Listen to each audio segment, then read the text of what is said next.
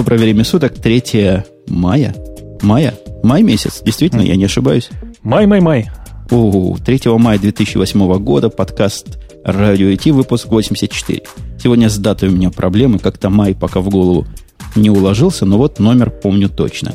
С вами э, с малый совнарком, а именно сокращенный состав в лице Бобука из Москвы. И Умпутуна из Чикаго, который только что обозвал нас всех какими-то наркомами. Ну да, обзывал. Но, но с другой стороны, признай, ты в чай что добавлял, который сейчас пьешь?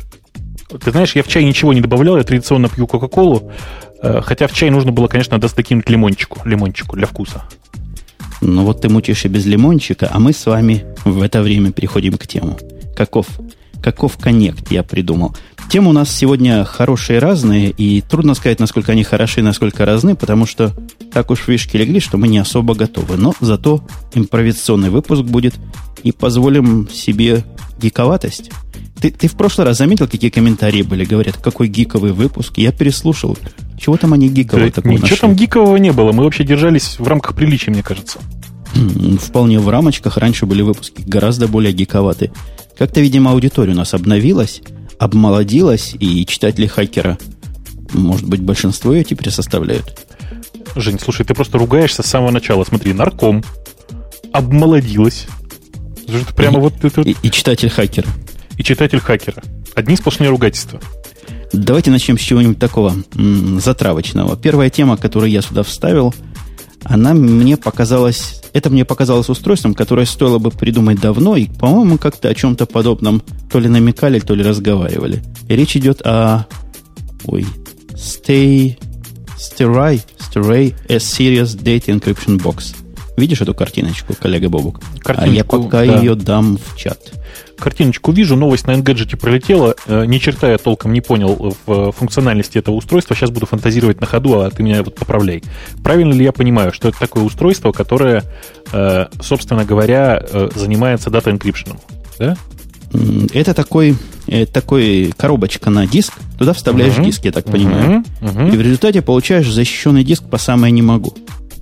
А, собственно говоря, и код ты вводишь сам прямо вот на, на поверхности диска, да, вот этого? Ну, вот у него есть такой специальный пароль, угу. куда можно, кнопочки какие можно понажимать для того, чтобы его раскрыть. Да. Я так ага. понимаю, вот в этом именно и состоит идея. Хорошая идея. Отличная идея. Мне кажется, что продавать ее просто нужно начинать прямо сейчас. И в России по-быстрому для всех любителей черной бухгалтерии это идеальная вещь просто. Выключил, включил, опа, а там все закриптовано. А пароля никто не знает, как известно. Да, кроме того, я бы на такое еще устройство предусмотрел кнопку экстремального уничтожения, что тоже вполне можно было бы придумать. И когда придут фискальные органы с твоим любимым паяльником, нажимание кнопки будет просто решением, которое рулит. Ну, с моим паяльником они, конечно, не придут, я им не дам, вот, а э, с данным конкретным устройством, мне кажется, будет одна западла. Понимаешь, э, это устройство для конечных потребителей, да, то есть не для системных администраторов, а для того, чтобы поставить, условно говоря, на стол бухгалтеру, и чтобы он этим пользовался. Вот включил машину, циферки нажал, и поехало все. Но только я наших бухгалтеров знаю. Они же прямо к этому прилепят такой желтенький стикер, на котором будет написан паспорт. Ну, там есть некоторый вариант. Есть вариант специально для бухгалтеров, куда палец надо прислонить. Пока палец не прислонишь, раз, раскрывания не будет. Криптуется по пальцу. То есть придется бухгалтерам руки мыть на рабочем месте. Не, ну ты понимаешь, это, это, это уже все, это совсем другая идея. Дело в том, что э, твой палец могут легко отрубить, прислонить его, да, там, как мы знаем из большого количества разных э, интересных фильмов. Ну и, естественно, тебя соответствующие органы могут заставить прислонить палец. А это все как-то, ну, все, все не то. Вот. А честно сказать, что пароль ты забыл от испуга, мне кажется, это гораздо, гораздо более такой легкий вариант. Надо комбинацию пальца, пароля хорошо бы глаза. То есть все это из тебя изъять одновременно, наверное, будет сложновато. Во всяком случае, из живого точно не изымут, а уж если изымут, тебе все равно будет. Нет, ты знаешь, я бы предпочел, что как раз вот для таких устройств не нужно было извлекать глаз, потому что гораздо проще действительно тогда будет вынуть его из трупа. А тут пальчик отрубили, а человек жив остался. Тоже хорошо. Я смотрю, ты оптимист. У нас еще одна оптимистическая тема, которую ваш, наверное, стартап делает как тузик тряпку просто. Ваш стартап, я, ты знаешь, да, о чем я да, говорю? Да, да, конечно. Есть такой стартапчик мелкий. Да. Поиск женским лицом за, замутили. Кто такие замутили, не знаю, этой компании в жизни не слышал, но ты, наверное, как поисковик-специалист нам расскажешь всю правду, а я пока, опять же, покажу ссылочку на это замечательное явление людям. Это надо видеть. Об этом даже смешно рассказывать. Собственно, первый раз я этот сайт видел уже достаточно давно, то есть месяца там три, наверное, четыре назад. Э, сайт называется Mrs. Dew, э, и, понятно, это просто такой э, анимированный интерфейс к поиску. Чем они пользуются в качестве поиска, я, честно говоря, не смотрел, и мне это не особенно даже интересно. Больше того, не особенно интересно, насколько качественная выдача, потому что все это, вся интересность здесь именно в анимации, то есть в той самой девочке, которая везде показывается. Э, я очень боюсь, что скоро этот, эту самую миссис Дью закроют, и она будет прямо вот в интерфейсе сидеть прямо за решеткой, потому что кажется мне, что это нарушает тот самый патент на майкрософтовскую скрепочку знаменитую, э, про который уже вот столько копий сломано. Не, ну подождите, ее со скрепочкой сравнить, это я не знаю. Как, как черная с, с длинным. Она гораздо лучше скрепочки. Такая живая, просто человеческая. Она какого цвета, кстати, белая или не белая? Я вот пытался понять. Она вообще из, из каких? Мне кажется, что она, как это, метиская. Как, как Там, мне тоже так показалось. Какая-то на, на Хэлли Берри по цвету похожа. Такая немножко, немножко черная, немножко белая. Всех, всех людей удовлетворяет своим цветом. Но вот если к поиску переходить, она там действительно руками машет красиво, предупреждает тебе, слова всякие рассказывает. Ищет очень медленно. Я даже не знаю, как можно искать, чтобы так искать медленно, чем надо пользоваться. А самое замечательное с э, результатом поиска. Тебе бы надо было попробовать поискать ей, потому что найти чего-то просто невозможно. Не, ну я прямо ну, сейчас попробую. Давайте вот открываем. А, Powered by Life Search. Все, все, можно забывать. Э, это на самом деле, я, я все, я все, я вспомнил. Дело в том, что эта Miss View, она не нарушает, э, собственно, лицензии Microsoft по самой банальной причине. Она сделана в Microsoft. Ага. Ну, как она плохо ищет? Слушай, я попытался поискать по всем словам, которым я обычно ищу. Черти что нашло. То есть э, нашло что-то похожее, но с релевантностью какой-то полный атас. Ну, у LiveSearch, к сожалению, с релевантностью сейчас очень тяжело, но зато это технически очень совершенный поиск. То есть, кроме шуток, я как-то смотрел презентацию по этому поводу. Э, они технически сделаны очень хорошо. Э, просто нужно уметь крутить ручки релевантности. Они, в общем, я думаю, научатся со временем. А, хорошо там сделано что? Ты имеешь в виду, что там сзади хорошо? Оно архитектурно, да, вот то, чего пользователь не видит, оно сделано очень хорошо. То есть оно архитектурно сделано очень правильно, так как, ну, как мне показалось, э, было бы оптимальным способом реализовать большие поисковые системы.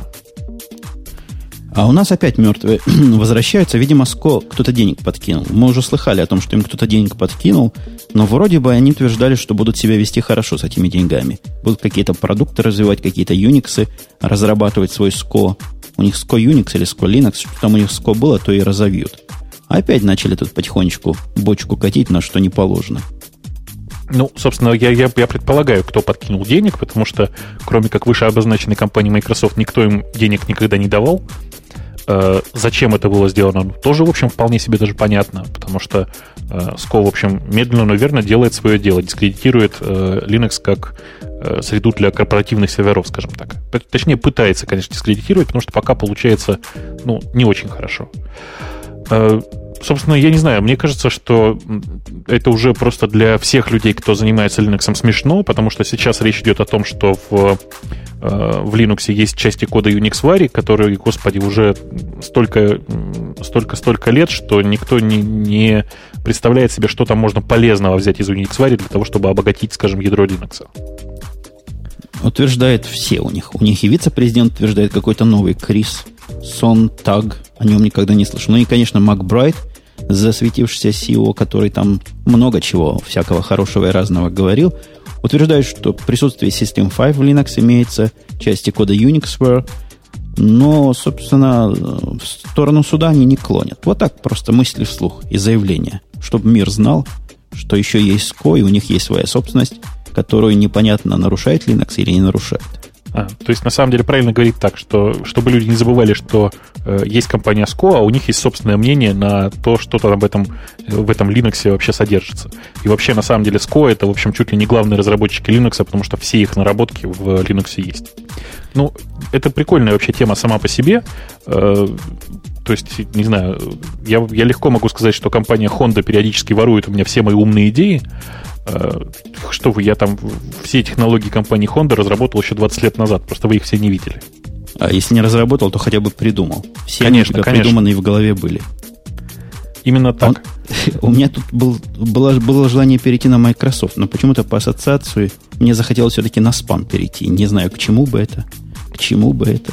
Может, я так Microsoft недолюбливаю? Как ты думаешь? Может такое Я- быть? Я думаю, что мы с тобой просто зачистили по темам, а темы у нас сегодня действительно очень много, но они прикольные и мелкие. Э, Со спамом, мне кажется, что просто как-то совпало так. Я думаю, ты крутанул колесико на мышке и прямо выпало на спам. Тем более, что как раз сегодня вот нужно по-быстрому всех поздравить. Э, Сегодня 3 мая 2008 года. Э, Соответственно, сегодня 30 лет э, с- со дня рассылки, пер- первой спамной рассылки. Хорошо сказал, со дня рассылки, первой спамной рассылки. Молодец, вообще красавец. Красиво, красиво излагаешь, как настоящий радиоведущий. Вообще, да. Прямо вот скоро-скоро сменю фамилию на Стрельников и буду вещать в прямом эфире. Собственно, Гэри Туэрк, да, я пытаюсь прочитать эту английскую фамилию. Ужас. Э, Туэрк, туэрк какой-то. Туэрк, да. М, э, Один из представителей э, рекламной службы Digital Equipment разослал ну, почти 400 сообщений еще по ARPANET. То есть в стародавние времена, 78 год, ARPANET, практически военная, практически милитаризированная такая сетка. Представляете, приходит к вам рекламное сообщение от компании DEC. Э, Я был бы в восторге. От компании, да, в общем-то, особо и приходить-то не, не от кого было в этой сети, я так понимаю, кроме компании DEC. Там все, все дековское было. Пользователей было 393. Ух, прямо смотри, массированный спам какой. Наверное, покрыл в то время, я не знаю, 30% пользователей этой сети. Я думаю, что больше. Я думаю, что больше, чем 30%. Сейчас, Жень, 78 такой- год, ты что? Да, сейчас такой релевантности спама, эффективности доставки, о, о таком можно только мечтать. Слушай, а действительно интересно. Вот какая самая массированная спамная рассылка? То есть сколько покрыли пользователи интернета? 5%, 7%? Интересно. Вот, вот просто в, ны- в нынешние наши времена. Ну вот они, видимо, и нынешние собираются, хотят допрыгнуть до этого самого Гэри, да все не дотягиваются. Ну, вообще хороший праздник, 30 лет, спам он с нами, вечно живой и никуда не денется. Как там, кстати, борьба со спамом? Как новости с фронта борьбы со спамом? Ты-то на передовой находишься? Ты знаешь, вот последние полтора-два года никаких новых э, гениальных идей ни у спамеров, ни у борцов со спамом почему-то нет. То есть как-то вот последние два года все тянется, тянется в одном направлении, все жду прорыва то ли со стороны спамеров, то ли со стороны борцов со спамом. Э, В общем, пока что, знаешь, примерно, примерно равные усилия, то есть линия фронта проходит где-то по среднестатистическому пользователю, где-то там в районе, ну, не знаю, в районе его пяток, вероятно. Линия фронта через семьи проходит. Понимаешь? У нас в семье, я, например, в Gmail спам не получаю, моя жена получает. А это, кстати, это, это просто я знаю почему, Жень. Потому что ты в основном получаешь на Gmail почту английскую, а она, наверное, русскую. Точно. А с русской почтой плохо боремся. Э, Gmail, к сожалению, очень плохо борется с русским спамом. То есть, ну, почему-то вот у них до сих пор руки не доходят до всяких э, сложноязычных спамов, да, то есть все, э, все то, что вписывается в Latin 1, они детектят просто отлично, китайские они научились уже детектить, а вот до русского еще не добрались.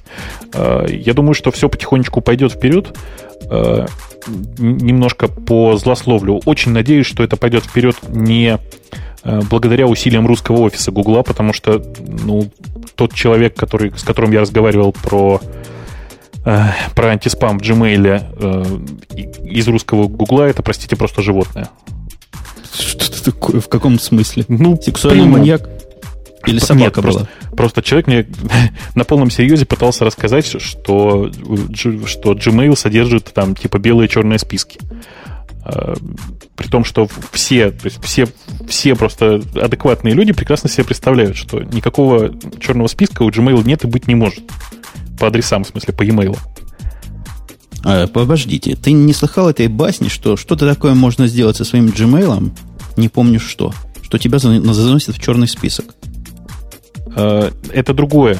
Ты можешь э, так, так имитировать работу Gmail, что Gmail начнет тебе все время говорить, что ты знаешь, ты негодяй и, наверное, робот, вот здесь капчу введи. Это ты имеешь в виду?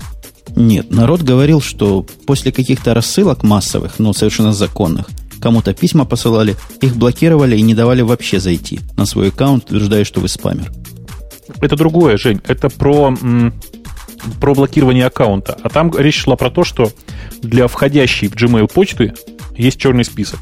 Ну, не бывает так, понимаешь?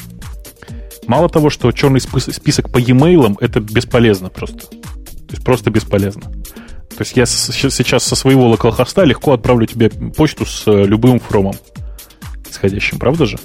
Ну да, ну да, ну да. Ну, собственно, вот. Так же, как беспол... да. так же, как бесполезно заводить черные списки по айпишникам.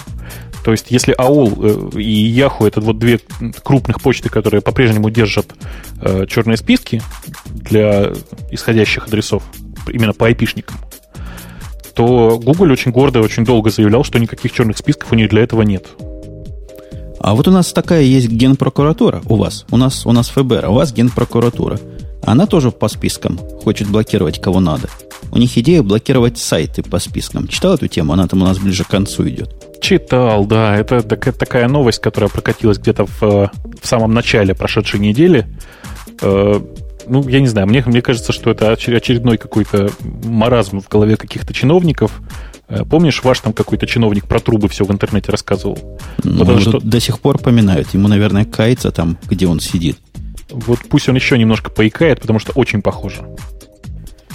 Значит, речь-то о чем идет? Такая есть экстремист, трактовка экстремистские материалы, и эти сайты вроде бы хорошо бы закрыть и блокировать, не дожидаясь судебного решения. То есть передавать провайдерам список экстремистских сайтов.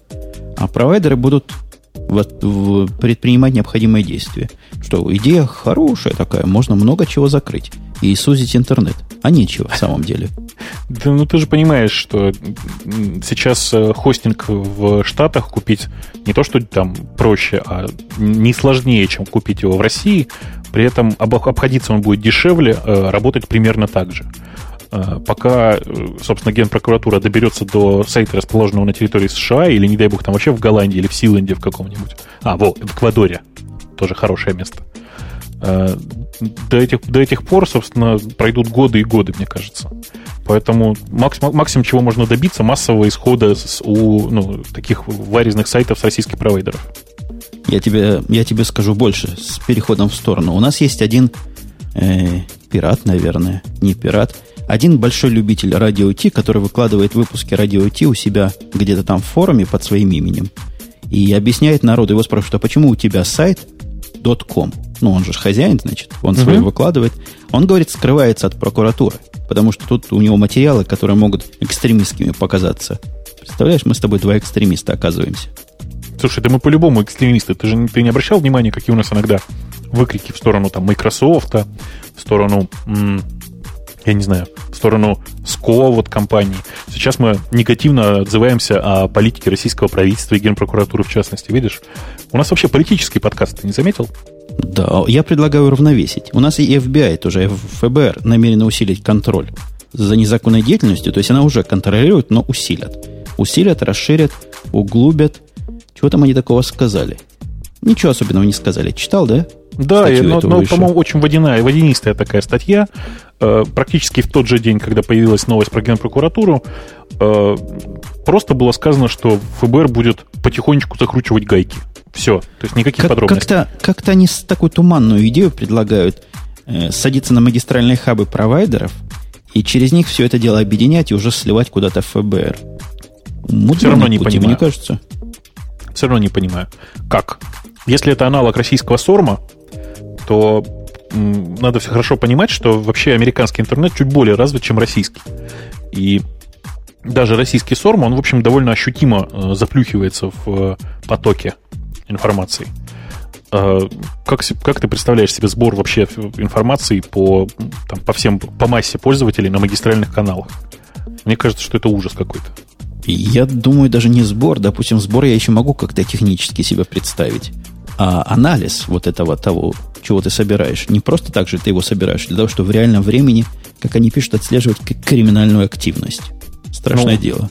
Вот, вот. Хотя, хотя, ты понимаешь, один AES-сервер поставить, он все это сделает, как мы знаем. Ну да, мне кажется, что они должны объединиться с компанией Microsoft.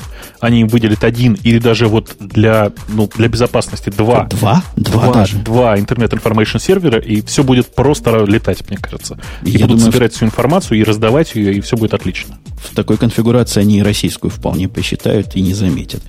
У нас тут есть всякие забавные темы. Давай немножко железячных тем тронем. У нас как-то железные темы в загоне обычно бывают. А я люблю про железки поговорить. И Ой. Asus, Asus, Asus 10-дюймовый, 20-дюймовый, 30-дюймовый, кто больше? Мне кажется, компания Asus э, со своей политикой постепенного увеличения э, размеров дисплея и EPC э, пытается таким странным образом, вот знаешь, бывает там захват рынка сверху, захват рынка снизу, захват, захват рынка сбоку, а это какой-то такой вот... Они туда в рынок прошли, в самую серединку, и теперь расширяются постепенно, чтобы занять размеры всего рынка. Тем не менее, новость сама по себе очень забавная. Ходят слухи, э, реально пока никто ничего этого не подтвердил. Э, слухи э, примерно следующего содержания. Компания Asus собирается выпустить практически 10-дюймовый, то есть 9,8 он, да, был? 9,8, по-моему. 8,9. А, подожди, нет, это, это нынешний 8,9. Вот последнее новое 8,9. Это то, что да. они хотят выпустить, да. 10 дюймов утверждают. С диагональю а, ну вот, 10 дюймов. Вот прямо, прямо, значит, 10 дюймов, собственно, EPC. А, какой в нем смысл, я правда, совсем, совсем, совсем не понимаю. То есть я хорошо понимал, что EPC это маленький дешевый компьютер. Э, с экраном 8,9 он перестал быть э, дешевым, но остался маленьким. С экраном 10 дюймов он перестанет быть и дешевым, и маленьким. В чем прикол? Ну, ты знаешь, мне кажется, даже 8,9 это уже великовато. У меня тут есть одно устройство размером в 9 дюймов экран, то есть практически 8,9. Угу. И оно не, не такое уж и портативное. Вот для тех целей, для которых я радовался, что и PC будет хорошо, положить в карман и пойти администрить сервер, больше особо делать с этим устройством я не вижу чего, ну или в блоге писать, как они советуют. С 10-дюймовым я бы уже не пошел. С 10-дюймовым я бы уже взял свой MacBook, который, ну, где-то близок. 13 дюймов, да, у него? 13 дюймов, это угу. почти то же самое уже. Не, ну, понимаешь, э, когда появился 8,9 экран, то на самом деле физические размеры устройства, они практически не увеличились. То есть там убра, была убрана вот эта смешная черная рамка вокруг э, экрана э, предыдущего маленького дисплея. В результате он по размерам остался практически такой же. Вот этот самый EPC 900, по-моему, назывался. 10-дюймовый экран автоматически означает увеличение размеров корпуса, и, ну, действительно непонятно. Э, больше того, я еще очень боюсь, что увеличение размеров экрана критически скажется на времени жизни на батарее. То есть ну, автономность Здесь, конечно, не бывает. Но... Да, чем, чем экран больше, тем, наверное, хуже. Хотя, может, они какие-то... Я сильно сомневаюсь, что они там новые технологии. Они пытаются сделать его как можно дешевле. Пластик похуже, экранчик погаже все попроще, все по-пролетарски. А что с ценой? Не, не, ты не в курсах? А пока никаких вообще цен нет, потому что это в первую очередь слухи, но легко же представить, да, сколь, насколько дороже стал э, EPC 900 с появлением 8 дюйм, 8 дюйм, фу, господи, 9-дюймового экрана, 8,9 дюйма. 600 долларов вроде бы, да? Вместо 400. Да, то есть 200. Соответственно, прибавьте еще 200, в результате 800 долларов, а 800 долларов это чуть-чуть не MacBook. Да, точно. MacBook это 1100 долларов, если мы все на наши цены переводим, а мы переводим все на наши цены. Действительно, не вижу. Уже не вижу. 400 хорошая цена. Просто отличная. Цена 300 была бы еще лучше. Но 400 терпимая. 800 не пойдет. Если еще учесть, что в России, конечно же, оно, он стоит там не, э, даже старенький, стоит не 400 долларов, а примерно там 12 тысяч рублей, то есть примерно а, почти 500 долларов, да? Ну вот. Э, соответственно, э, тот, который 8,9 будет стоить в районе, я думаю, 700. Э, и, соответственно, новый будет стоить в районе 1000 10-дюймовый. За 1000 долларов можно купить, я не знаю, HP. В смысле, Hewlett Packard ноутбук. Или Dell в худшем случае. Я видел их новую линейку бизнес-ноутбуков они как раз с 800 начинаются. И, кстати, не очень толстые. Выглядят не так гетко. Может, они дизайнера наняли какого-то. Или те китайцы руки выпрямили, которые эти ноутбуки им проектировали. У нас в чате раздавались крики «Хватит про Apple». Хотя мы ни слова про Apple не сказали пока. Я предлагаю удовлетворить эту потребность и сказать хотя бы слово. Темы у нас нет, но темы-то мы все знаем, что iMac новые вышли. Эволюционный подход имеет место быть. Я тут прочитал э, обзор производительности новых iMac и понял, что, кажется, Apple решила убить у себя линейку Mac Pro. Потому что новый iMac мощнее, чем, собственно, последние реализации iPro В смысле, ну, этот самый Mac Pro. То есть новый iMac, он выглядит так же, имеет такие же размеры, все осталось таким же, за исключением э, процессора. Я правильно понимаю? Да, да, да, да. Процессор плюс, плюс понятно, в дефолтной поставке теперь 2 гигабайта памяти, насколько я понял ситуацию. Да, это просто must-have. Я думаю, им уже пора и на 4 будет переходить. 2 э, гигабайта только в дорогой модели. Самая простая все-таки еще 1 гигабайт имеет, я смотрю. А дорогая, 24-дюймовая, у меня 2,8 как раз 20, 24 дюйма, был 1 гигабайт, у них уже 2, и можно до 4 увеличить. Процессор ускорился до 3, до 3, 3,06 ГГц, но самое главное, мне так кажется, что это 45-нанометровая технология, нанометровый процесс, 6-мегабайтный L2 кэш. Сколько у нас там коров-то? Парочка или четверочка? Четверка уже, мне кажется. Мне кажется, там, соответственно, четырех, четырехъядерный процессор, э, это практически, ну, практически топовая модель нынешних десктопов. При этом она внутри просто, ну, конфеточка, да, ты же видел. Он тоньше, чем старые iMac. Он выглядит красиво. Э, он не шумит так страшно, как шумит Mac Pro. В общем, я повторю свою мысль, мне кажется, что Apple просто нацелилась на, на убийство линейки Mac Pro. А ты, кстати, слыхал когда-нибудь, как iMac шумят? Я однажды услышал. Несколько дней назад смотрю, какое-то, слушаю, какое-то такое гудение низкочастотное. Обошел весь дом, оказалось, это мой iMac занимался какой-то такой тяжелой компиляцией. Мне надо было скомпилировать ACE для, для, для OS X, то, собственно, для этой платформы. И она длилась минут 30, наверное. И прям процессор разогрелся, включились тихо-тихо вентиляторы. Можно его заставить немножко погудеть. Трудно, но можно. Э, этот звук я, конечно, тоже слышал, причем слышал я его, простите за подробность, когда, точнее, я его слышу каждый раз, когда я запускаю случайно выключенный кем-нибудь, там, например, моей девушкой торрент-клиент. У меня просто в торренте обычно стоит, там, не знаю, 150 заказчиков, он при старте начинает проверять, не подложил ли я ему какие-нибудь неправильные файлы. И давай, соответственно, 150 файлов чекать, считать у них им до 5 суммы. Ох, я Подожди, это, это только а, а, а, Азурус или Азерус так делает. Ну, вот этот, который, который у него сейчас популярный, мелкий, вроде ничего не пересчитывает. Это который трансмишн, да? Ну да, он такой простой сразу раз и начинает раздавать. Че бы ты ему не подсунул. Это, ты, это у тебя просто мало торрентов открыто. Если у тебя их будет много, ты увидишь, что на самом-то деле он э, действительно просто пере... в случае падения, например, да, или в случае выключения питания, он при старте начинает чесать репу и думать, не подложили ли ему другие файлы. Соответственно, пересчитывает контрольные суммы, и это, ну, мягко говоря, такое недешевое для процессора развлечение. Раз мы с тобой на такой легенькой теме, сегодня у нас легенький подкаст, хотя, может, еще и гиковские темы впереди – и мне кажется, э, Apple, о которой мы начали с тобой говорить, нацелилась, они уже убили рынок сидюков. Все уже окончательно и бесповоротно. И они, похоже, нацелились на рынок Blu-ray. Хотят кончить Blu-ray, судя по тому, что происходит сейчас в Apple Store и конкретно на Apple TV.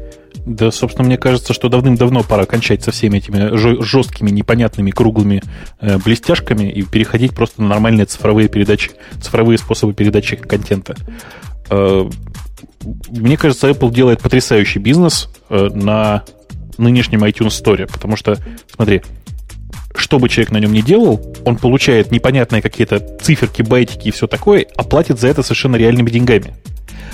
И вот то, мы, о чем мы собирались сейчас с тобой поговорить, это на самом деле следующий шаг э, к развитию этой идеи. О чем, собственно, идет речь? Подтвердились слухи, точнее не так, э, углубились и расширились слухи, согласно которым э, Apple э, собирается продавать в iTunes фильмы, ну, продавать и сдавать в аренду прямо в день появления DVD-релизов. Подожди, тут новость вообще о двух концах. Я, как владелец Apple TV, могу уточнить и углубить твое понимание. Во-первых, до этого фильмов, которые продавались бы в Apple TV, было по пальцам посчитать одной ноги можно было. Фильмов, которые только продавались, не было вообще. Теперь практически всякий фильм из тех, на которые я попадал, из тех, которые последние, можно купить. Цена вопроса 15 долларов, 14,99. При этом у всех качество, то, что они называют HD. Оно 720 какой-то у них, не самое, короче говоря, крутой, не Blu-ray, что-то между DVD и настоящим честным Blu-ray. 15 долларов. Вопрос в два раза дешевле, чем новый Blu-ray фильм и не дешевле, чем DVD-фильм. Вот это, вот это корневая точка. Кому теперь DVD надо, когда в лучшем качестве, не сходя с дивана, кликаешь и в этот же день покупаешь DVD. Фильм масса всяких фильмов новых появилась, просто огромное количество. Есть из чего выбрать. Я так понимаю, свеженькие фильмы нельзя будет заарендовать. Их можно будет только купить, а через какое-то время они станут доступны и для ренты. Ну, э, я-то со своей стороны хочу сказать, что меня-то больше интересует рента, чем просто покупка. Э, просто потому что рента дешевле, а фильмы я смотрю обычно один раз. Э, цена на ренту 4 доллара, мне кажется, просто сказочной и практически идеальной, потому что, ну, я заплатил 4 доллара, посмотрел честно, легально, э, на большом, красивом, простите за подробности, iMac, э, а не на Apple TV, как ты, э, свежий, красивый фильм, выдохнул спокойно и забыл про него. Он не болтается у меня на диске, он вообще не мешает мне, не, не сидит в моей голове и в моем компьютере. Я полностью с тобой, но, к сожалению, вот новые релизы – если уж не терпится посмотреть. Все говорят, а ты как дурак сидишь и не понимаешь, о чем речь. Новые релизы можно при нетерпячке за 15 долларов купить и останется у вас. Тут есть проблема такая. Диск-то там конечный вполне. Понакупаешь фильмов, куда их потом девать. Мне интересно, как Apple будет эту проблему решать, как будут ее адресовать. Мне видится технические решения вполне понятное. Надо уметь эти фильмы обратно скидывать на компьютер, туда-сюда их перегонять делать это в автоматическом режиме, не, не трогая мозг человека, вот в эту сторону я бы на их месте смотрел. Или как-то к этому тайм-капсулу еще присобачить автоматом. Слушай, а вот как, какого объема диск сейчас? Там 60 гигов, да?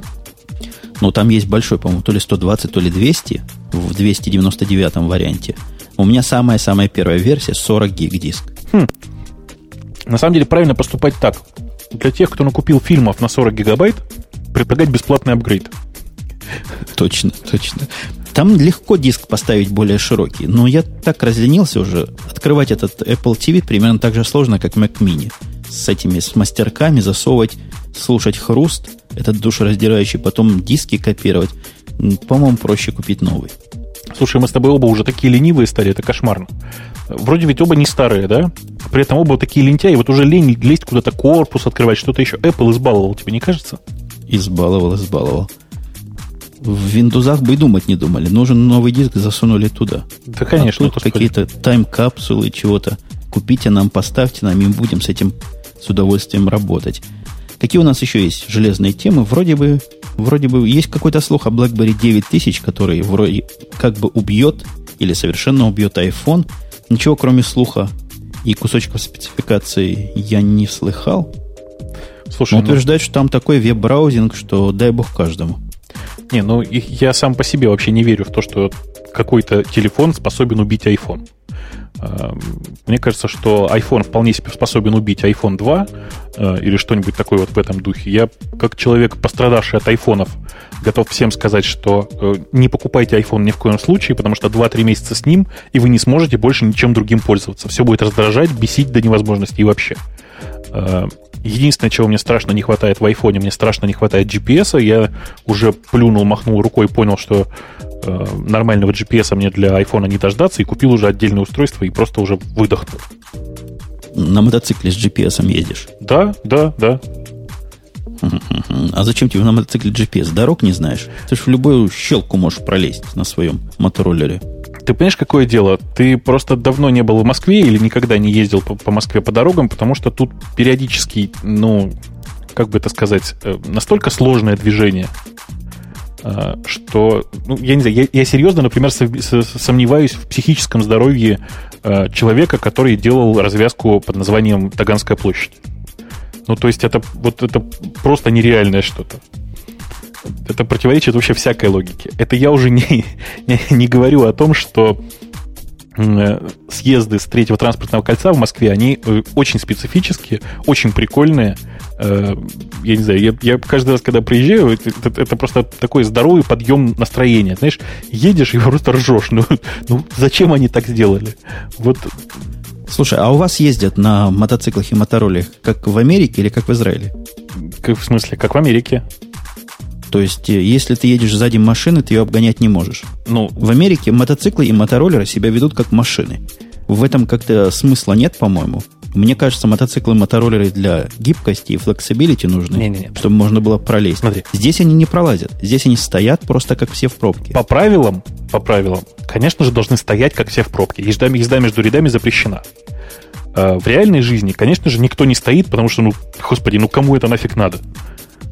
Стоят две А, машины. значит, значит, как в Израиле. Значит, как в Израиле. в Израиле разрешена езда между рядами. Ты думаешь? Я знаю просто. Я просто помню эту историю. Та- Там действительно там разрешено, понимаешь? Там за это не останавливают и не штрафуют. Ага. Хитро. Смотри, какие правила дорожного движения мы довели до наших слушателей. Полезно, если попадете в Израиль или в Америку. Ну, про Россию вы и так уже знали. У нас Microsoft еще проявилась на этой неделе. Чем-то, наверное, тоже в аппаратные темы подходит, что я не очень даже понимаю объяснить нашей уважаемой аудитории. Устройство под названием Coffee с двумя буквами «и» в конце Computer Online Forensic Evidence Extractor. М, Это хреновина для форенсиков. Форенсиков, знаешь, что это такие? Смотрел сериалы про форенсиков? Про форенсиков я понял, да. Я, я-то понимаю, про кого ты. Но я совершенно не Как, как- понимаю. как его зовут, вот этого форенсика, который всех убивал-то? Помнишь? Нет. Ну, с кровью сериал. Я- я понимаю. Сейчас, А. сейчас нам напомнят, кто это был. Декстер, нет? Как? Декстер, Декстер, точно. да, вот да, он да. и был форенсиком таким. Нет, это, это все понятно. Э, Сокращение само по себе непонятно. Как кто вообще додумался назвать устройство, которое предназначено э, ускорять сбор улик, словом кофе? Ну, да. А устройство втыкается действительно железка в USB персонального компьютера. Так. И что оно дальше делает? Э, насколько... Какой-то туман сплошной. Ты его вставляешь. Видимо, Microsoft Windows запускает какой-то autorun на этом устройстве, я так понимаю. Я думаю, что да. Сделано, скорее всего, в лоб. И эта штука что? Начинает запускать 150, как сказано, специальных команд, а вот дальше непонятно, позволяющих дешифровать пароли и быстро собирать информацию о владельце ПК. А обождите, это как это быстро дешифровать пароли? Это чего они такое научились делать? Ты знаешь, я думаю, что все на самом деле не так. Я думаю, что э, Microsoft взяла э, готовый, давным-давно подготовленный линуксовый дистрибутив, который э, наливается на флешку, э, который, соответственно, хакает пароли от Windows XP, Windows 2000 там, и всяких таких тому подобных. Знаешь, есть такое готовые такие тулзы. Э, Нет, не видел? Интикрэк, что ли, называется? Как это оно так вот Ну, говорят, называется. последние сервис-пеки все это порешали, и их теперь кракать так же трудно, как и всех остальных. Ой, слушай, у кого стоят последние сервис-пеки? Ну, 10% людей. А, а вот, значит, любители порнографии, думаешь, не предохраняются? Нет, я уверен, что любители порнографии не предохраняются, им не надо. Ага. Ну, вообще слухи тяжелые ходят по этому делу. Народ сильно тут возмущался. Я читал и слыхал в некоторых подкастах, что первая идея о том, что есть там дыра. Такая задняя, задняя дверь специально предусмотрена для кого надо, и система защиты не совсем защищает от тех, кому хочется на это дело посмотреть, и Microsoft имеет туда доступ. И вот теперь дает этот доступ кому попало. Слушай, я очень верю в наших хакеров. В наших это не в смысле российских, в смысле интернетных. Поэтому я уверен, что если бы бэкдор был, то эти хакеры давным-давно бы его уже нашли. Но ты просто не знаешь, как спецслужбы работают. Неужели ты не видел фильмов про Бонда, Джеймса Бонда? Как только хакер такой объявляется, его сразу кончают, чтобы не разглашал государственную информацию. Подожди, если он не успел разгласить информацию, то как они, его- как они узнали, что он об этом знает?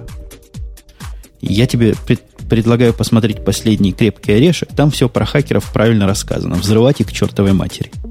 А, это там, где играет этот э, Hello, I'm a Mac, да? Точно, он и был. Хм, Хорошо, я обязательно посмотрю. Я почему-то так не удосужился посмотреть его.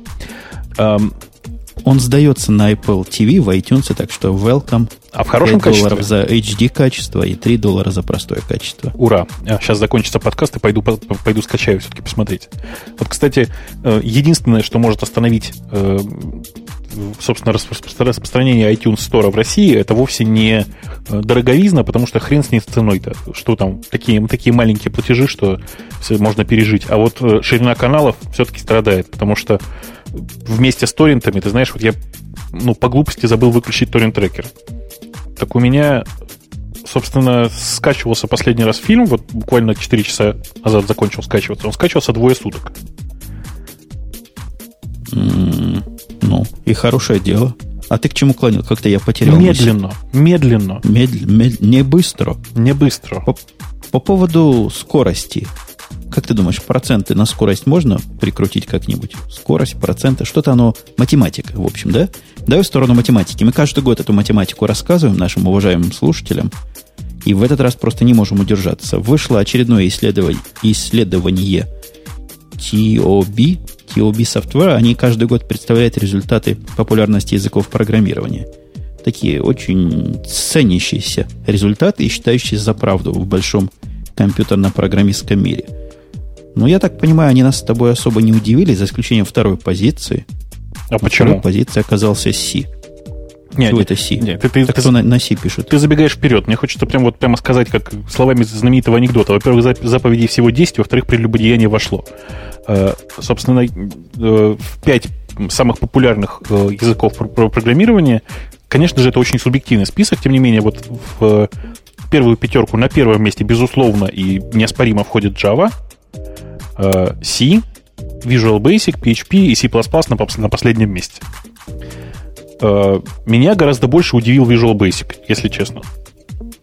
Я не знаю. Меня удивил Visual Basic, что он вообще здесь находится. Это раз. А во-вторых, почему C на такой высокой позиции, если сравнить с C++, например? Неужели в свое время C-шные программеры... Может быть, это за счет embedded программеров, которые просто переходить и не могут, и не надо, и не хотят? Ну, черт его знает. На самом деле, просто Кто очень... В апплика...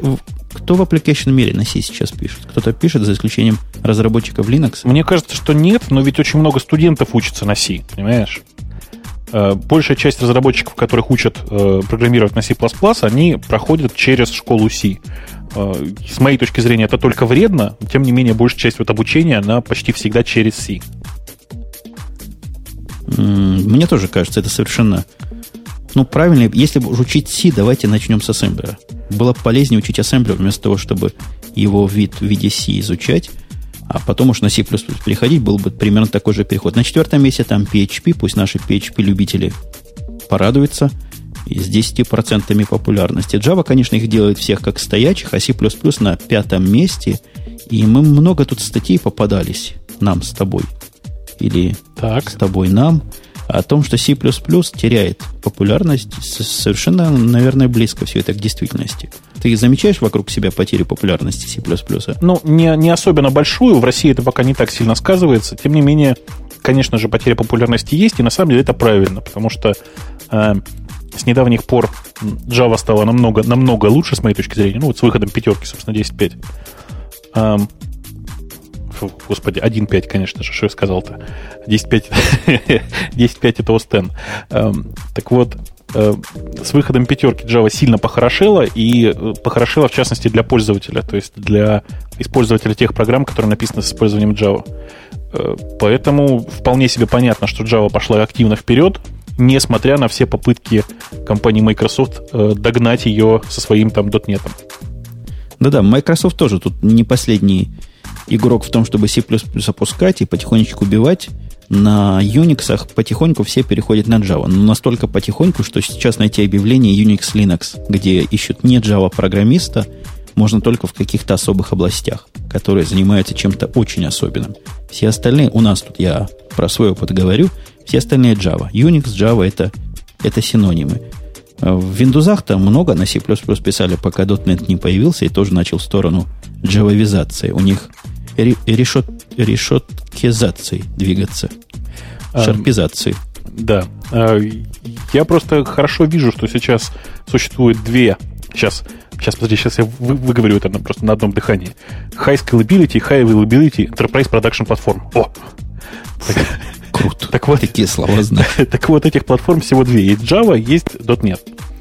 Э, Java работает везде, .NET работает, как известно, в Microsoft Windows и с очень-очень большим трудом в моно в других юниксовых операционных системах. Э, Ты, кстати, по поводу везде слышал, как на 1.6 наезжают? Нет еще. Как? 1.6, говорят, такие оптимизации то ли потоковой модели, то ли NI устроила. Я как-то краем глаза видел это на Dizon. Этот обзор, что программы в некоторых, на некоторых платформах перестали быть переносимыми они там такую очень близкую аппаратную, не аппаратную, а системного уровня оптимизацию устраивают. И оно ни назад, ни вперед, никуда не совместимо, между платформами тоже не ходит. Ну, массу критики получили на этот повод. Хотя, конечно, все стало работать где-то там быстрее. Ты знаешь, если это выключается, если подобная оптимизация выключается, то я двумя руками за, потому что, ну, большая часть Enterprise софта, да, она приходит вместе, то есть м- приходит вместе, с, собственно, с рантаймом джавовским. То есть оно просто mm-hmm. собирается в одну готовую коробку. Собственно, так происходит со всеми оракловыми тулзами. Так происходит, я не знаю, там с э, всеми этими DB-визуалайзерами. В общем, со всем, что для меня ассоциируется со словом Enterprise, оно, как ни странно, все в таком в бандле воедином.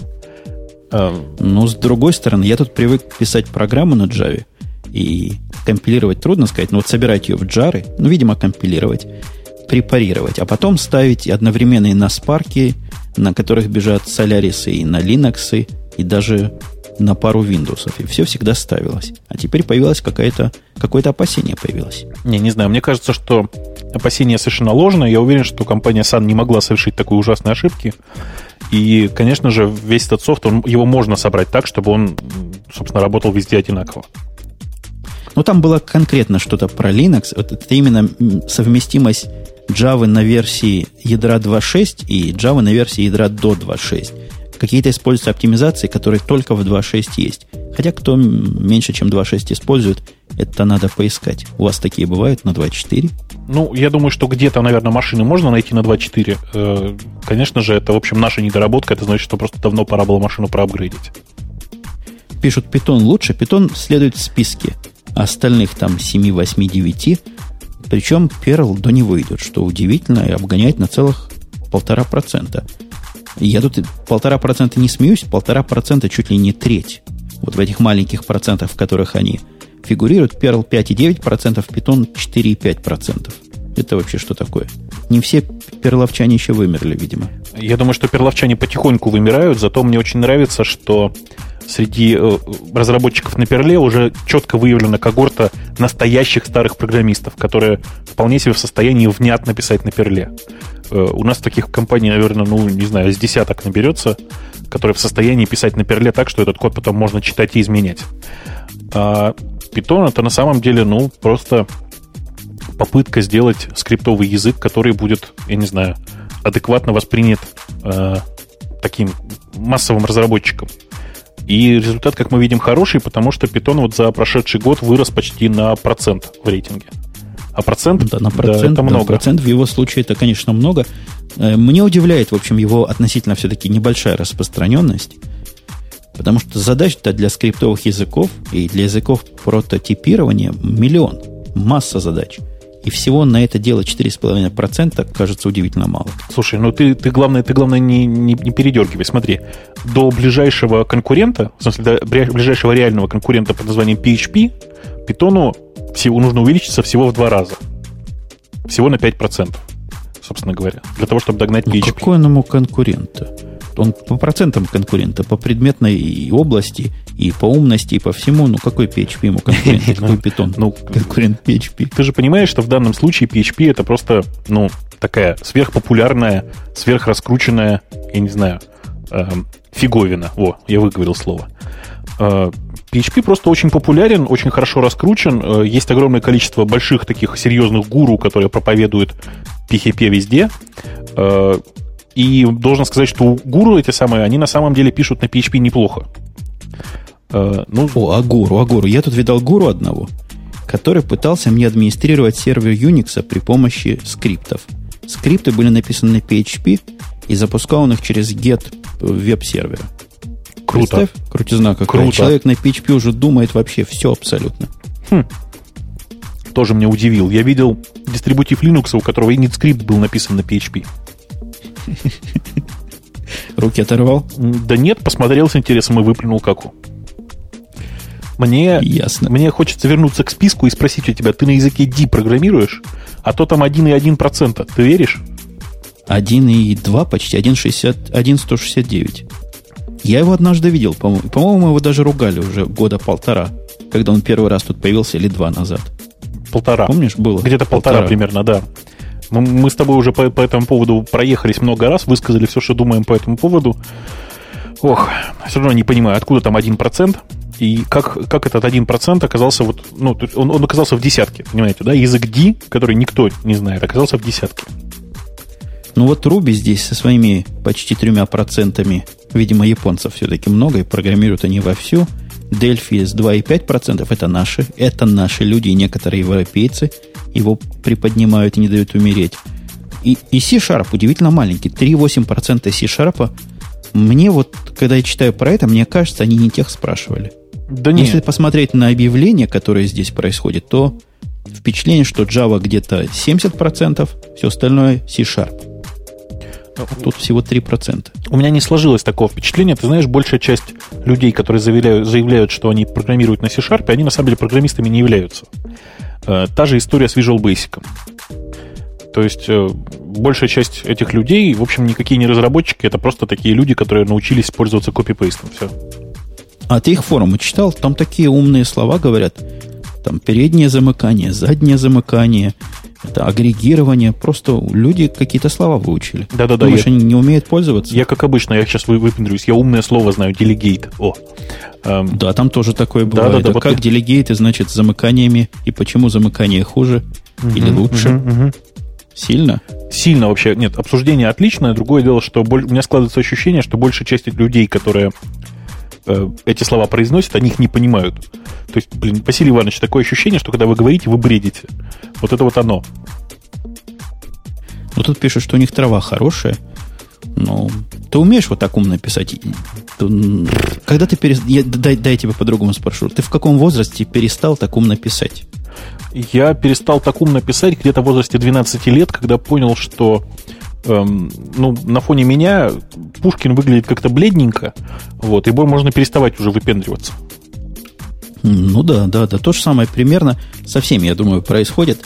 Если напишешь один раз умненько проект, который по недоразумению попадет в продакшн, который не только ты будешь сопровождать, у тебя, конечно, с одной стороны увеличится мнение о самом себе, ухудшится мнение о окружающей среде, а с годами ты поймешь, что все-таки главный идет-то был ты, который вот так это написал. Угу. Слушай, а ты никак не занимался, вообще не, не исследовал вопрос Perl, Perl 6, называется, Perl 6, нет? Это которые 7 лет ждут, что он выйдет? Или он уже вышел? Ну, что, послушай, 7 лет это почти по Microsoft. Их Microsoft не купила еще. Слушай, ты знаешь, там часть, часть людей, которые им занимаются, они давным-давно уже в, в, в Microsoft. То есть ты недалек от истины. А, молодцы. А зачем это Microsoft? Подожди, Perl? Там дело в том, что там весь проект Perl 6 на самом деле выродился в написание еще одного, э, еще одной виртуальной машины на самом деле. А, в результате они теперь пишут, ну, давайте я грубо так скажу, да, не для гиков. Они теперь пишут Java только, только со словом Perl.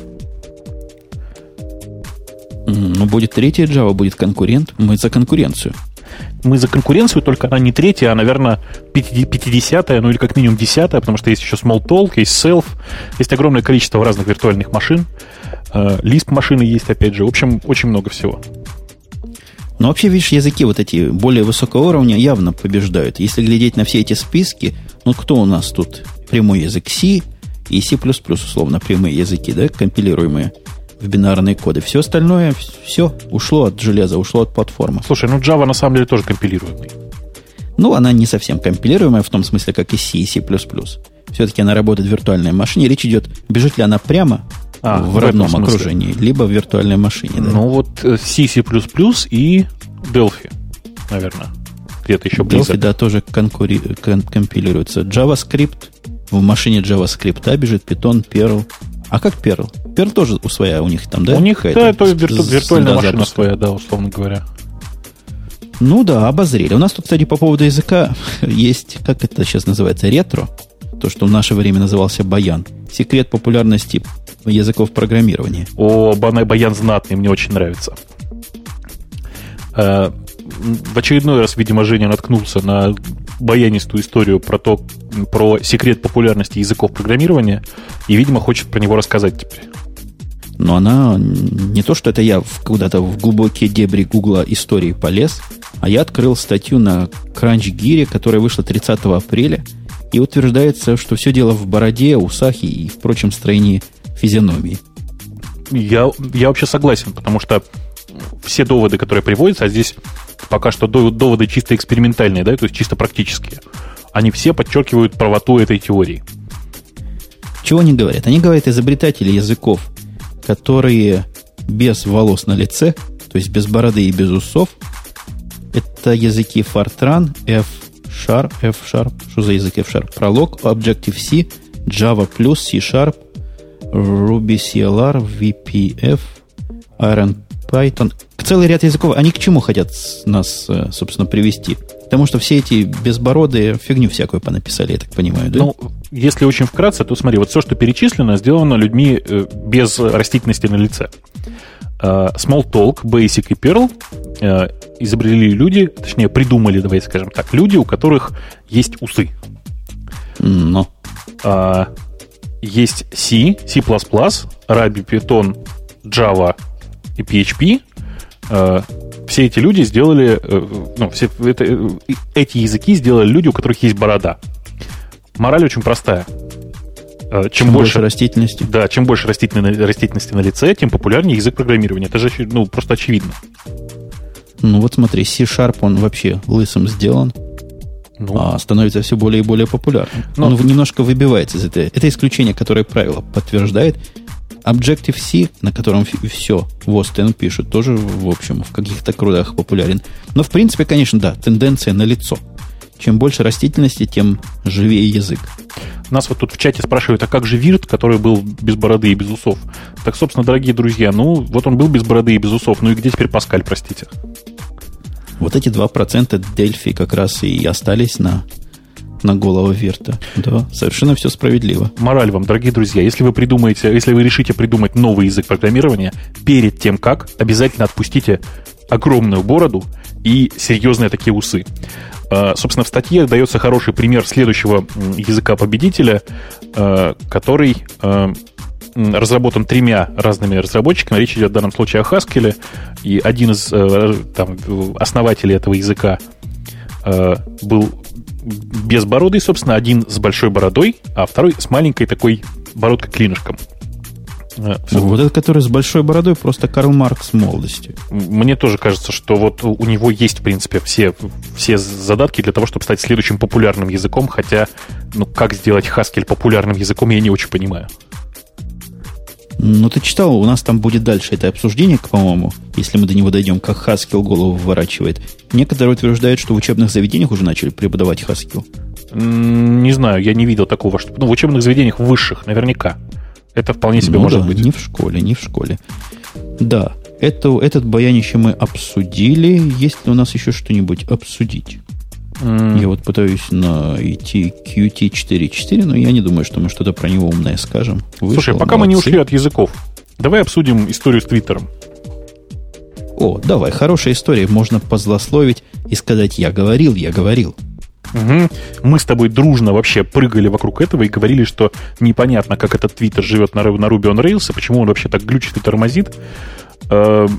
Речь в очередной раз идет о том, что разработчики Twitter собираются отказаться от использования Ruby on Rails и потихонечку переписывают, съезжают с этой платформы, скажем так. Пока на что съезжать они не признаются, думают сами. То ли PHP, то ли Java. Что тоже то ли, то ли красное, то ли длинное. Короче говоря, выходят, выходят они из своего рейловского фреймворка на что-то другое. И проблема у них понять это что-то другое, мне кажется, существует. И, а народ говорит, что не в языке, не совсем в языке дело, хотя, наверное, и в языке тоже, а в головах и в руках заскорузлых. Э, ты знаешь, я не, не, не уверен, что дело в руках, потому что э, сейчас э, команда разработчиков, собственно, Ruby on Rails, такое, такое активное ядро, да, так сказать, она состоит примерно из 20 человек, из которых четверо работают в компании, которая разрабатывает Twitter. Э, Подожди, а тут Руби виноват вообще, вот так между нами девочками говоря? Я боюсь, У них что там нет. Очень, очень большая активность на инсерты в базу данных. Мне кажется, совершенно дичайшая активность должна быть. Мне кажется, что там не, не в Ruby дело, а дело в Ruby on Rails, в смысле в самом фреймворке. Э, он все-таки очень как это сказать, очень дженерик, да, то есть он, он пытается охватить огромное количество случаев, он универсальный очень. Э, как результат, соответственно, он очень неоптимальный. А количество инсертов действительно просто огромное. Э, неудивительно, что э, в конце концов люди уперлись в ограничения фреймворка. Вообще я не, совсем уверен, что в их случае хорошо использовать вообще SQL или, ну и вообще реляционную базу данных. Может быть, проще было обойтись чем-то другим.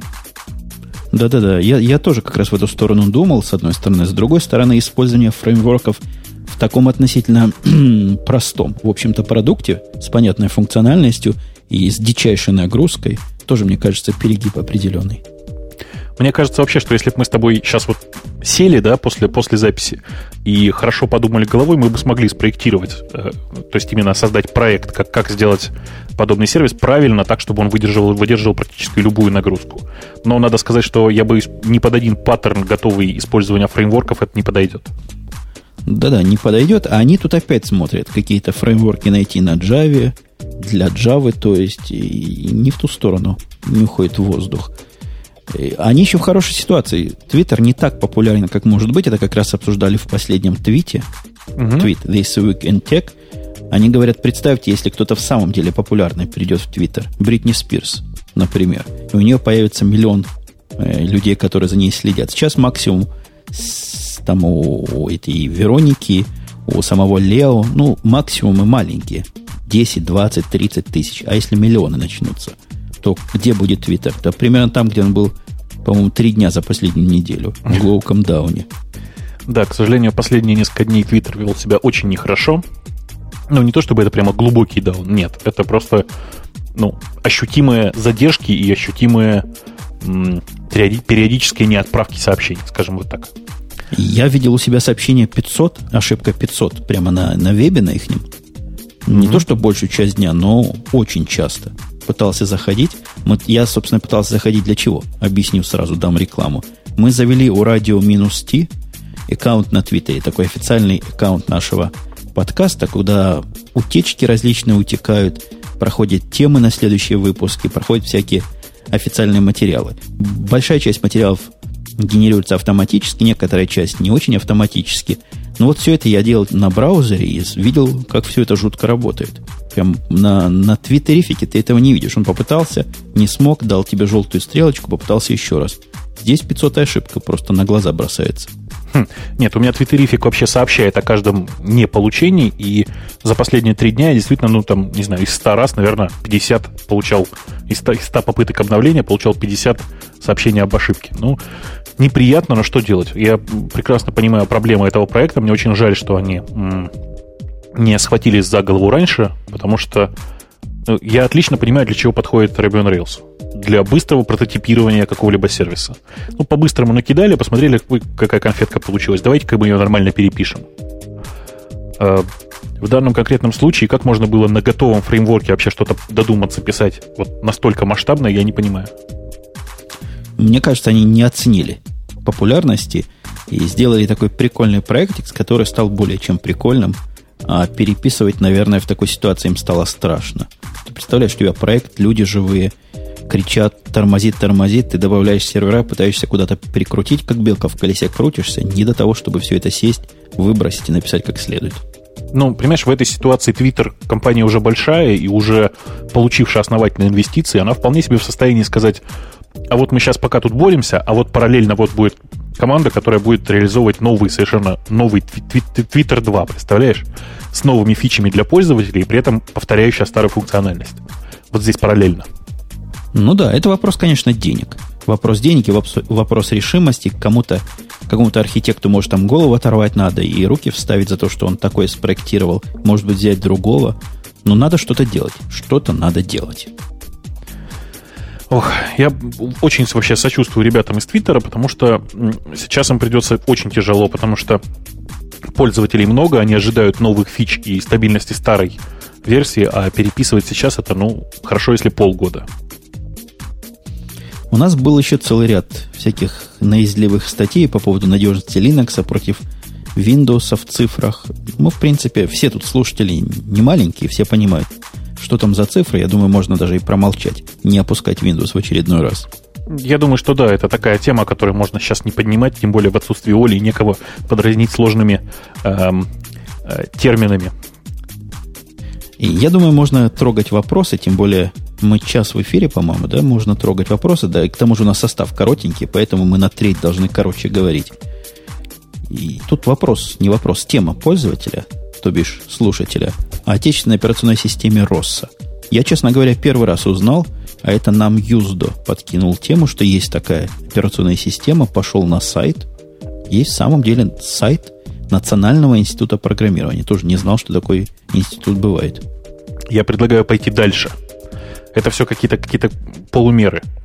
Что такое отечественная операционная система? Это неправильно. Нужно сказать, не знаю, корякская операционная система или, например, татарская операционная система. То есть не, не в рамках государства делать, да, существовать, да, что такое вот отечественное, а в рамках одной нации. И желательно, причем, о, алиутская операционная система. Как тебе? Я думаю, надо пойти глубже и ширше. Примерно, мне кажется, этот НИП так и пошел, хоть и называет себя национальным институтом программирования, в самом деле это, видимо, какая-то... У меня, кстати, одно время была фирма, которая называлась э, Институт высоких технологий. Я был владельцем такой фирмы. Может, это примерно такой же Национальный институт программирования? Ну, я, как и мой я, Институт я, высоких технологий. Я уверен, что это просто название компании, конечно же, а не институт. Они свою систему... Ты видишь систему, где тут система, операционная система РОСа, сказано у них есть, и началось... А, 14 апреля началось формирование рабочих групп для ведения НИОКР, научно-исследовательского процесса, значит, вот этого проекта. Ну, молодцы. Они отказываются от клонирования существующих систем, заметьте, и Windows, и Linux, и Unix, и DR, и перенацеливают ОС на разные применения, наличие единого архитектурного каркаса, каркасного. Слушай, они начитали с каких-то учебников, по-моему, своих же. Ой, нет, я, я уверен, что никто из них, по крайней мере, этих учебников не писал, потому что явно они начитались разных учебников. Э, на разных страницах разные термины используются, и вообще это очень, очень увлекательно. Всем э, рекомендую зайти. Давайте устроим маленький флешмоб www.nip-russia.ru. Ходите все. Я тебя слушаю. Тут, тут, тут смех, тут требования к соискателям почитать. Я держу за живот и просто не могу. Опыт программирования 3-5 лет. Желательно модула Аберон Ада, возможно, Delphi. Менее предпочтительно C, C++, Java. У них трех, трехгодичные программисты, возможно, на Delphi будут писать операционную систему. О? На Delphi, причем, О? я уверен, я уверен, они напишут ее на Delphi. Новая операционная система на Delphi. Ура, товарищи! Хотя вот видишь, модула 2, Аберон, видимо, кто-то у них в группе такие языки знает, такие с математическим доказанием. Подожди, того, подожди, чего можно доказать. подожди, подожди, подожди. Модула 2 и Аберон это дальнейшее развитие линейки Паскаль. Не путай меня. Ну, Ада. На Аде, ты знаешь, на Аде пишут? Ух, на, ух. на Аде пишут в основном военные, я знаю. Ну, там у... ракета, куда надо лететь, телескоп в нужную сторону направляется. Я тебе скажу больше. У меня книжка под названием «Язык Ада» лежит буквально вот в 20 сантиметров, года. 20 сантиметрах от моей ноги она подпирает, ну, тут просто ножка стула немножко короче, ну, стола, простите, немножко короче, чем надо.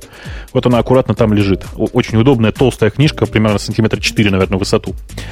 А, язык Ада на самом деле неплохой, чтобы все понимали. То есть это действительно хороший, серьезный продакшн язык э, со встроенным, со встроенной работой с параллельностью и вообще, ох, со всякими разными интересными вещами тем не менее, я слабо себе представляю, как можно на языке ада написать операционную систему. Э, равно Нет, как и на Абероне. Какие гики, какие гики собрались. Основные языки макетирования, это, видимо, прототип, да, они угу, так называют, да, макет. Да. Модула, на модуле 2 и на Абероне они будут писать макет. Так? Слушай, подожди. Запомнили. Есть же... Макет. Да-да-да. Угу. А вспомогательными языками будут языки низкого уровня, C и Fort. Что такое рефал, я не знаю. Ты рефал знаешь? Рефал, что, что за язык знаю, уже сталкивался. Ну, вот. тоже, наверное, низкого уровня, да? Судя угу. по, по этому списку. То есть у них и прототипирование происходит на модула 2 Абероне, Форт видеовспомогательного языка используется. У них там будет проект на 30 человека лет, как этот Форт они подключат к этой модулю 2, я уверен. Но дальше у них идет, значит, базовая система программирования. На чем будут писать? Опять на Абероне модуле 2, Amsterdam Compiler Kit. Опять же, модула 2C, Black Box, компонентный Pascal и GCC. Слушай, какие умники собрались, ужас. Они какие слова знают? XDS модула 2. Слушай, слова они знают отличные. С, с, с другой стороны, я вот точно помню, что есть операционная система, написанная на Абероне. Так что, в принципе, ничего невозможного нет. Так. Ну, технически мы их, мы их поняли. То есть мы поняли, что мы ничего не понимаем, либо мы такие дурные, либо наоборот они такие дурные. Я во вторую все-таки сторону склоняюсь, а вот зачем это все надо? Ну, Ну, во-первых, это красиво. Как мы знаем из известного анекдота. Эм, собственно, я, я не очень понимаю, зачем это, зачем это нужно. Нет, план 9 написан не на Бероне, конечно же, план 9 написан на Лимбо, да, называется язык. Эм, это просто я комментирую то, что происходит сейчас в чате. Эм, зачем это нужно? Ну, во-первых, это развлечение. Конечно же, никакой серьезной операционной системы у них не получится, ну, я просто в этом уверен. Потому что когда ну, большая часть серьезных операционных систем разрабатывалась так, сели и начали делать, без всяких объявлений и заявлений. Э, в данном случае ничего, собственно говоря, доступного к тому, чтобы посмотреть, что уже сделано, нет.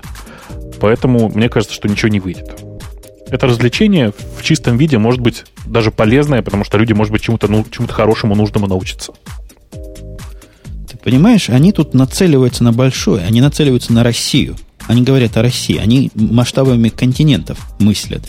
Им надо покрыть Россию хорошей системой, которая была бы, какое-то слово у них есть, врожденный эволюционный контроль сложности, чтобы был в ней.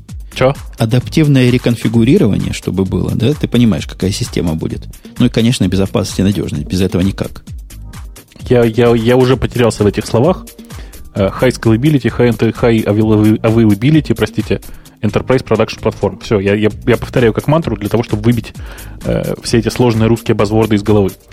Эм, мне кажется, мы с тобой засиделись на этой теме, посмеялись. Ну, тема, тема разухабистая. Посмея, посмеялись не, и не каждый нет? день разрабатывают на, на Бероне и на модуле операционной системы.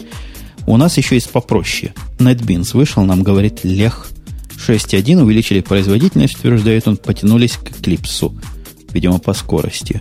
Я его загрузил, поставил, ну, NetBeans NetBeans.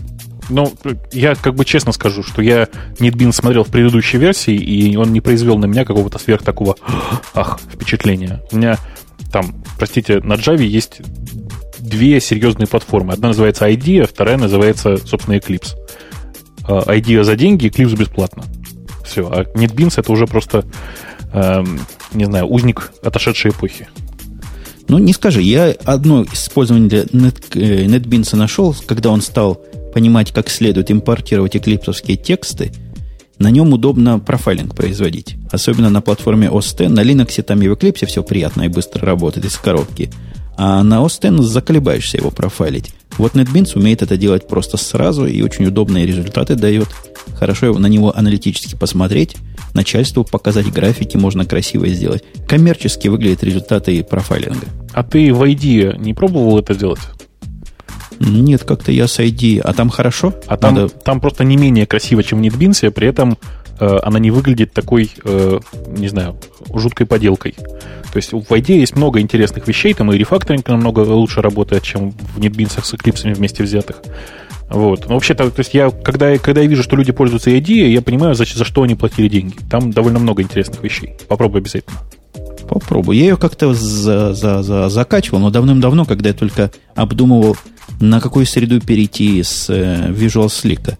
И был небольшой специалист ни по Eclipse, ни по NetBeans. Тогда, тогда мне идея показалась уж больно чем-то навороченным и трудным для перехода с такого простого, как VSLIC средства. А, я предлагаю потихонечку двигаться дальше по темам пользователей. У нас их сегодня много. Некоторые очень интересные и правильные.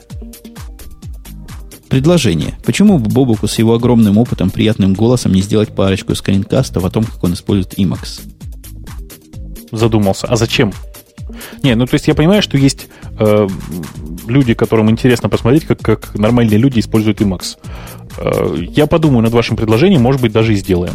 Не, не уверен, что обязательно с Emacs, может быть, с чем-нибудь другим, но со, скринка, со скринкастами поиграться интересно, формат прикольный. Вопрос еще тоже к нам с тобой вдвоем. Это был ARM или ARM.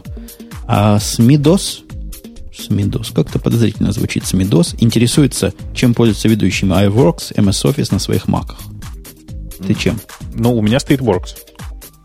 То есть у я... меня стоит Works. То есть Pages у нас и... Да я только Pages и пользуюсь из всего этого хозяйства. Ну, пару раз Keynote запускал, тот, который презентации делает. Нет, я пользуюсь и Keynote, и Works, собственно, и даже Calc запускал в основном, правда, для того, чтобы чужие прайсы смотреть. А, да-да-да, я тоже открываю excel файлы. Вот, ну, да. вот, вот, соответственно, оно, собственно, оно. и должен сказать, что э, на фоне нынешнего вот этого 2008 Microsoft Office Works выглядит просто отлично, просто как конфетка. Да, меня удивило. Я как-то на него смотрел раньше и не проникся. А здесь удивил человечностью поразительной, ну, не поразительной, эпловской, но и полнейшей практически совместимостью с э, офисом. Как-то они это не очень педалируют, но совместимость... Я не нашел пока ничего несовместимого. Да, у меня та же история. Следующий, следующая тема, следующий вопрос. Я не знаю, что мы можем про Scheme сказать. Это тебе вопрос был, потому что ты у нас лиспист. Что Странность язык Scheme или перспектива? Ну, я боюсь, что у лисповых диалектов ни странности, ни перспективы найти нельзя, потому что, ну, это хороший язык, это правда очень хороший язык. Но большая часть применения его в конце концов сводится к обучению. То есть я не видел ни одной большой продакшн-платформы, фу, продакшн, простите, системы, все, уже заговариваться начал, э, которая написана на Scheme. Может быть, за исключением э, дозоров, которые Дозор же называется, да? Все, я уже запутался. Jet, Jet, Jet Infosystems, собственно, делала такую антиспам-систему под названием, если не ошибаюсь, Дозор. Если меня не изменяет память, часть ее была написана на схеме. Подробности можно узнать у Алекса Отта, такого довольно известного среди леспистов чувака. Собственно, все. Ни одной другой э, большой продакшн-программы на схеме я, честно, не знаю. Ответил на вопрос. Кто хотел, тот услышал. Хотя вот я вот, э, я вот про распространение думаю, я в свое время сильные усилия предпринимал, допустим, перевести всю свою фирму на питон и преуспел. Я перевел всех на питон, потом, правда, пришлось переходить на Java. Был бы человек активный, я думаю, и носки мог бы перевести одну, вторую, десятую фирму и большую корпорацию. Тут все от активности зависит, а, к сожалению, люди, которые такие решения способны принять, уже на скимы и на, на всякое такое новенькое остальное не смотрит. Ну, Scheme, оно далеко не новенькое, оно, в общем, примерно ровесник питона. Э, другое дело, что в конце концов Scheme это, это в конце концов все равно Lisp. Это под множество Lisp, правильно сказать. Такой более логичный Lisp, давайте скажем. Э, а Lisp это язык, который далеко не всеми воспринимается, ну, скажем, с первого взгляда. Если э, человек, который писал на C++, смотрит на текст на питоне, он его понимает легко. С Lisp, ну, этого, к сожалению, не скажешь. Ну, давай последний вопрос. Тронем просто война остроконечников с тупоконечниками в реальной нашей компьютерной сфере. Полемика разработчиков проекта Pigeon привела к форку. О чем они полемизировали, это просто уму непостижимо. Это да, это отлично совершенно. Значит, фраза формулирует. Давайте я целиком просто зачитаю новость с OpenNet, откуда, собственно, и пришла к нам эта, эта э, замечательная история.